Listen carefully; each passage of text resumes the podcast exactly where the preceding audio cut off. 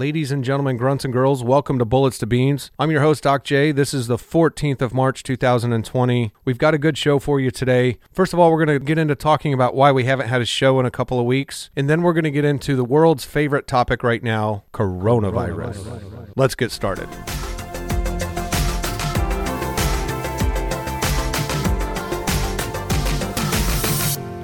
So in the intro, we talked about not having a show for a couple weeks, and that's not a surprise for the people who do subscribe.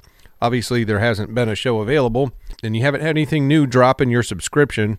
So, where have I been? What have I been doing? In a nutshell, if you think back of the first two or three episodes about transition slide rule and dealing with, you know, post traumatic issues, post traumatic stress issues, personally, I've been going through some shit kind of at work, just some stress and some challenges because of the nature of my job. And then when you compound all of that with, you know, a warrior who challenges himself every day by doing too much, biting off more than he can chew, trying to be a perfectionist, having a little CDO, you know, when you when you put all that together and mix it up in a bowl, what you get is me, uh, who for about two weeks shut down just with challenges at work, everything that was going on in my life, I really got to a point where I was frozen.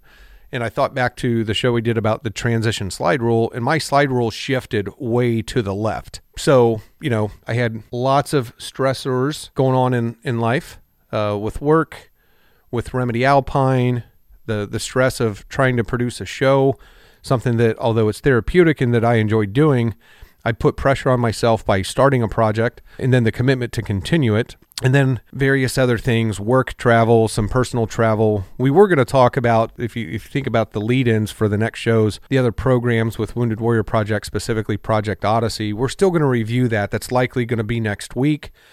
You know but I, I thought it was important to at least share my own challenge with folks. Maybe some folks can either empathize or relate to it kind of personally typical stress at home one child turning 18 one child getting ready to turn 21. So technically, I guess I have no more children. I have young adults now. Everything that was going on in my life, just pressure after pressure after pressure, you know, feeling like there's no escape and, and just tons of demands. What resulted was me shutting down, me having some very hostile emotional outbursts that my wife was beautiful enough and experienced enough to tolerate and to help redirect me. But I became frozen. I became frozen with indecision. I became frozen with inaction. The simplest tasks became insurmountable. And then I lost my work efficiency, which became a snowball effect. I'm having to talk myself down off of panic and anxiety attacks. So I'm not getting anything done. So I'm, I'm having to work harder to get to a place where I'm functional and working. And then when I finally get into my workflow, into my email, trying to figure out what's the, you know, my top five important tasks for the day, I realize how far behind I am. And then the anxiety starts showing itself again. And it just became this, you know, compounding issue of stress begetting more stress, begetting more stress and I, quite honestly, I shut down and I had to look at what was important and what was the, the most important things that I had to accomplish.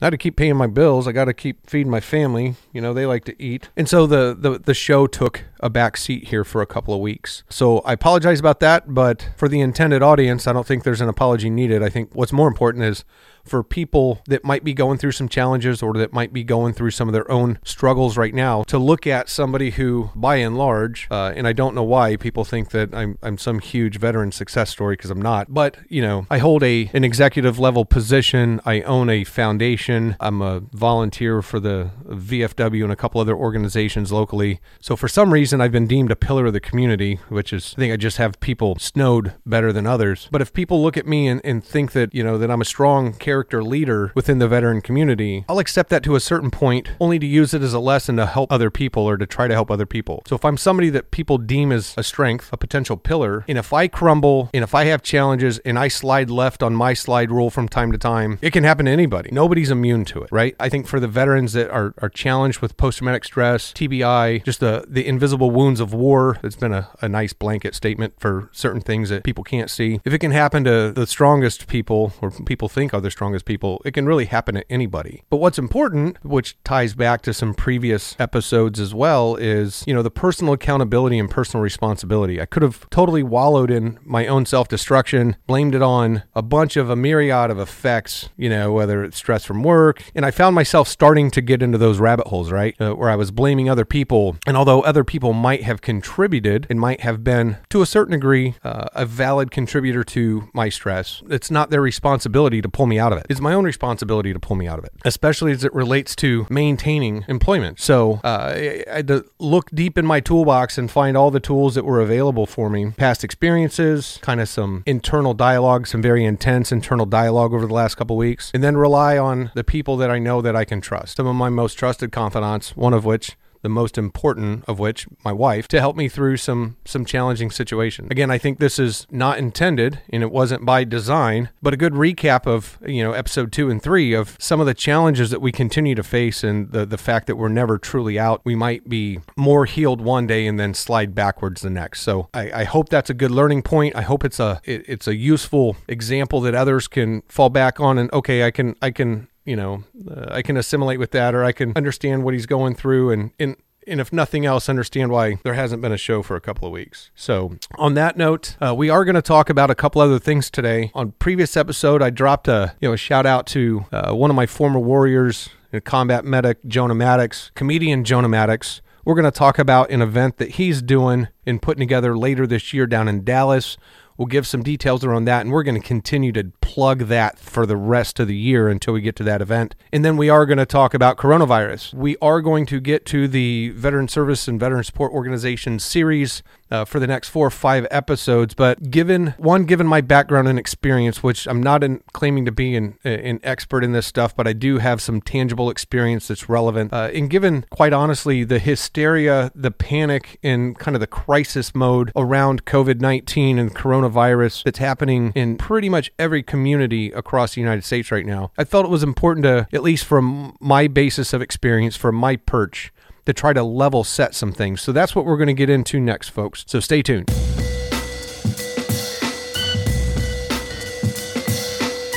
Before we get into the coronavirus and the pandemonium that's happening in every community across the globe right now, before we get into that, I want to start to briefly intro and go into an event that's going to be happening in Dallas, Texas, November 11th of this year. So hopefully we're through the coronavirus and we're past the pandemonium and we're back to normal society by then. But in the uh, in the intro, I I, I, talked about my former soldier, now comedian Jonah Maddox, giving him a shout out on a previous show.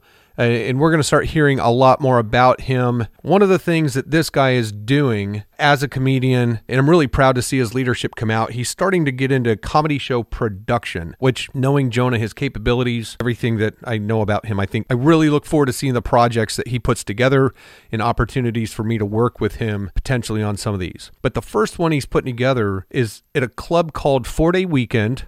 It's in Dallas, Texas. Again, it's going to be November 11th, of this year, 2020, and it's going to be a comedy show, and all the comedians are veterans. How fucking cool is that? So it's going to be probably some twisted humor. It's going to be stuff that probably only we'll understand. All the proceeds are going to go to benefit the Defenders of Freedom Foundation. It's a nonprofit that benefits veterans. So we're going to get into more of that as we go. We've got the next few months to keep talking about this. Jonah and I, as a, as we've been talking about this just over the last 24 hours or so, Jonah's going to be a guest on the show here in another week or so. He's going to put some more of the details together so he can we can start talking about it more as reality and not just uh, a hypothetical thing. Uh, but this is an event that's coming up. So if you're in the Dallas area or if you can be in the Dallas area on Veterans Day this year, it's going to be a kick ass show. Again, the club is called Four Day Weekend. It's in Dallas. It's an all veteran comic show, and it's going to all the proceeds go to benefit Defenders of Freedom. Remedy Alpine is potentially going to be one of the key sponsors of this event. And Doc J, I personally will be down at the event. I put it out in public. I'm going to be there for the event. So uh, I did that for a couple reasons. One, so you know that I'll be there. Uh, and secondly, because now I have to fucking hold myself to it, right? Like I put it out there to the the whole inner sphere to to hear. So now I've got to go on and buy plane tickets, but I got to wait for travel bans to get lifted and dumb shit like that because of coronavirus. So that's it. Uh, look for more to come. We're going to be talking about this event throughout the year. uh, on the the upcoming episodes. So now let's uh, let's start talking about some pandemonium and coronavirus. All right, so the world's favorite topic right now COVID 19 and coronavirus. So one and the same. As I as I mentioned earlier in this episode, I have a little bit of background and some experience on this. And let me clarify that just so folks understand the basis of which I'm talking from. So in 2005, while still on active duty, assigned in Fort Monmouth, New Jersey, I was the facility security manager for Patterson Army Health Clinic, which was a large multifunctional, multi-specialty uh, simple outpatient clinic. It wasn't a hospital. In my role there, I was on the Garrison Security and Response Action Committee. And if you recall back in 2005, we were dealing with H5N1 avian flu or bird flu. So I was on the pandemic response and planning team for that. And then still in uh, on active duty during 2009 for the H1N1 potential pandemic. Uh, I, I wasn't 100% proactively involved at the same level on that one, but I was a, a senior healthcare official at an Army hospital then too at Fort Wainwright. So I was receiving briefings and updates at a, a more internal level than what I am now. So so from those those experiences and then just from working in healthcare for the last 27 years, this is this is my interpretation. I'm not going to cite a ton of statistics. I'm not going to go into trying to do anything other than hopefully help quell some of the bullshit pandemonium that's happening within the society in just about every community in North America right now. I'm sure it's happening across Europe too, but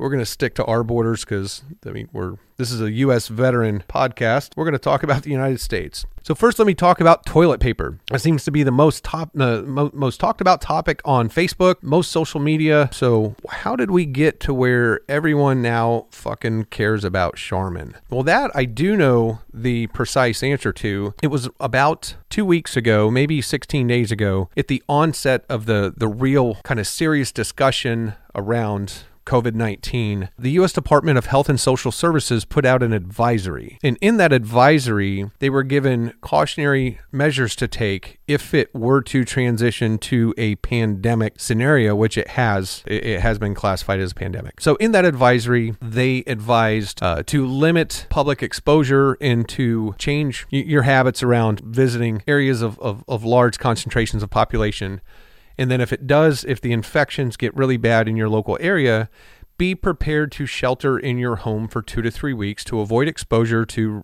reduce risk of infection. At the bottom of this advisory, they had a list of supplies that people commonly overlook when preparing for an event such as this. Item number one at the top of that list was toilet paper.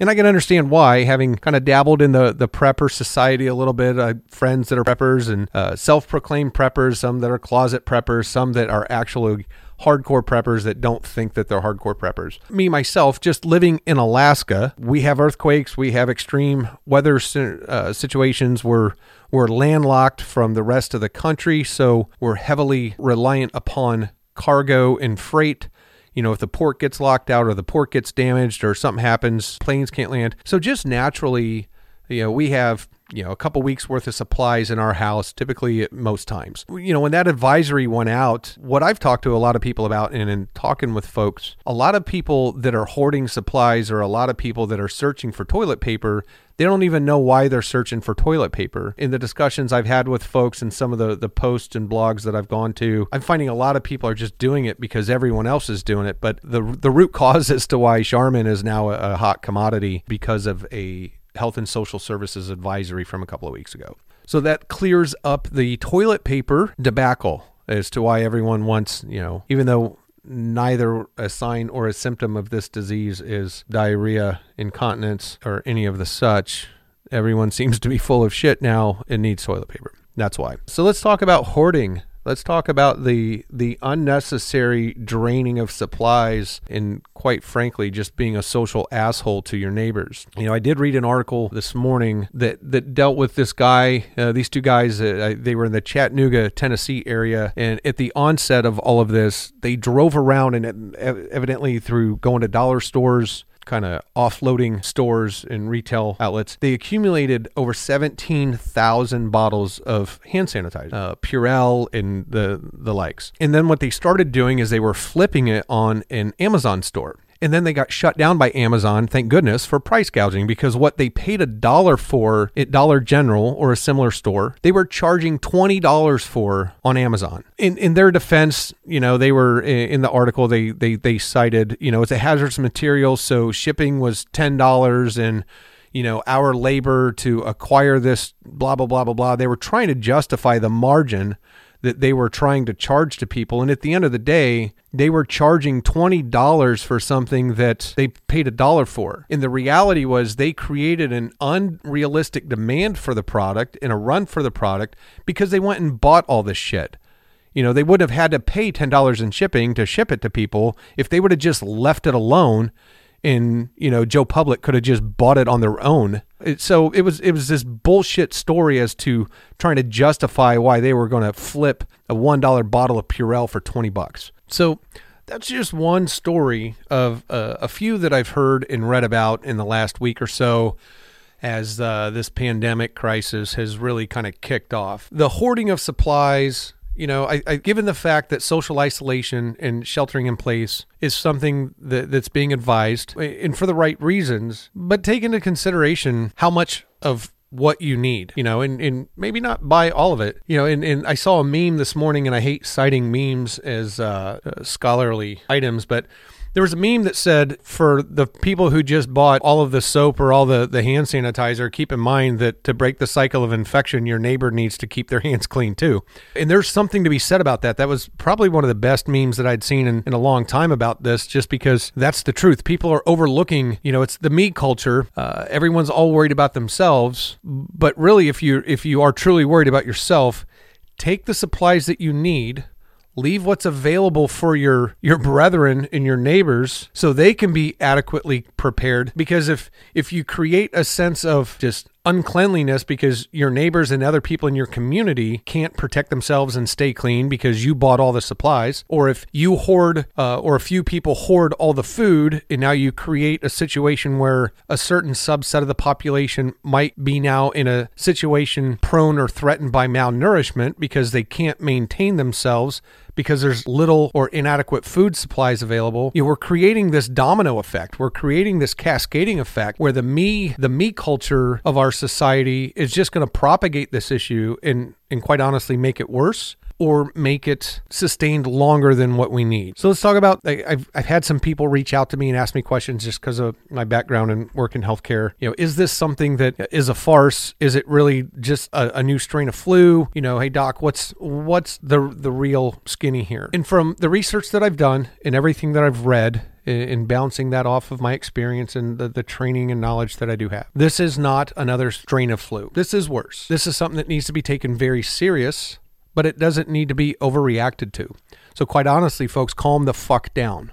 Okay, first and foremost. Secondly, just do basic things. You know, yes, avoid large public assemblies. That doesn't mean don't go out in public. Wash your hands. You should be clean anyway. Don't, you know, stop being a dirty bird. And if you only started washing your hands before and after you went to the bathroom or after you went to the bathroom or before you ate now, well, then you were dirty to begin with. You know, well, at least something changed your mind, but you know, you should be practicing, you know, clean hand hygiene and simple social respectable things like coughing or sneezing into the pocket of your elbow or covering your cough.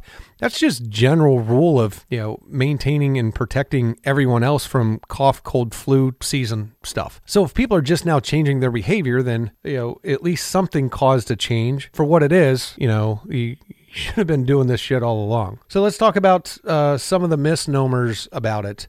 Right now, statistically, based off the evidence or the numbers, the sampling rate that they have, they're saying it's about a 3.8% mortality rate or death rate. And the average common flu has about a 0.01% death rate, if I'm not mistaken.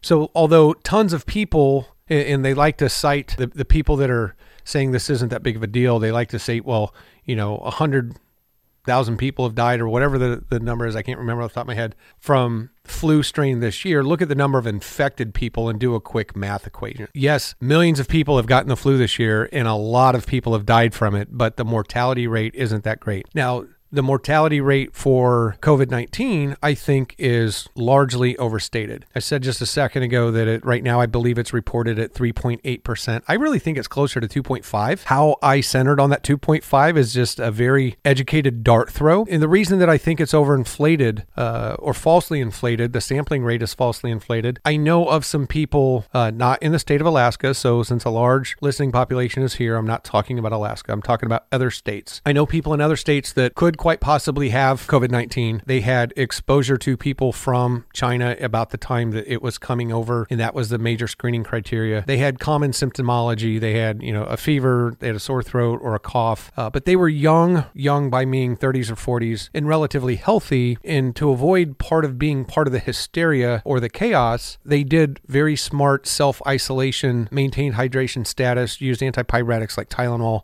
medications to help control the fever and they they didn't feel like their life was in danger so they didn't go to the hospital. Could they have quite possibly had covid-19 yes it's quite possible they had the risk factors that they were screening for. They're not part of the sampling rate. They were never officially tested for covid-19 and that's just two cases that i know of personally in my you know my sphere is kind of small when you think global.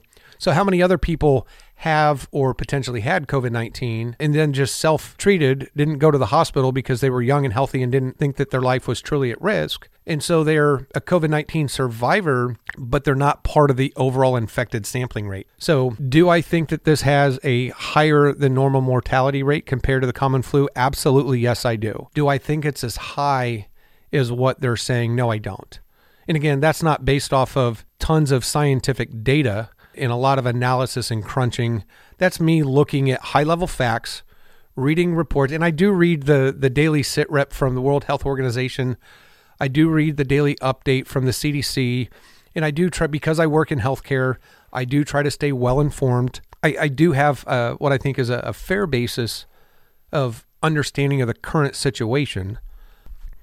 But again, as I stated in my credentials before, I'm not claiming to be or trying to pretend to be um, an infectious diseases specialist or a forensic epidemiologist. I'm just somebody who works within the industry and tries to be informed. So, what does that mean kind of going forward? What's what's Doc J's prediction? So, here's what I think is going to happen. I think that we're on the, the, the entry level rings of this. I think we're just on the, the, the starting cusp of this problem. I think it's going to get worse before it gets better. I think we could have anywhere from another two to six months of COVID 19 living in everybody's life. I think that the social impacts are going to continue to happen and increase. So, with that in mind, understanding that, you know, everything, all the writing on the wall, everything that an educated person should be able to ascertain from this you know, what can you do? Well, start by being a good neighbor. Start by being a good citizen within your community. Keep a week to two weeks worth of supplies for things on hand and don't fucking buy the store out. That's absolutely asinine. You know, I in in Anchorage there was a COVID nineteen supply sharing Facebook page that was just started, uh, which I thought was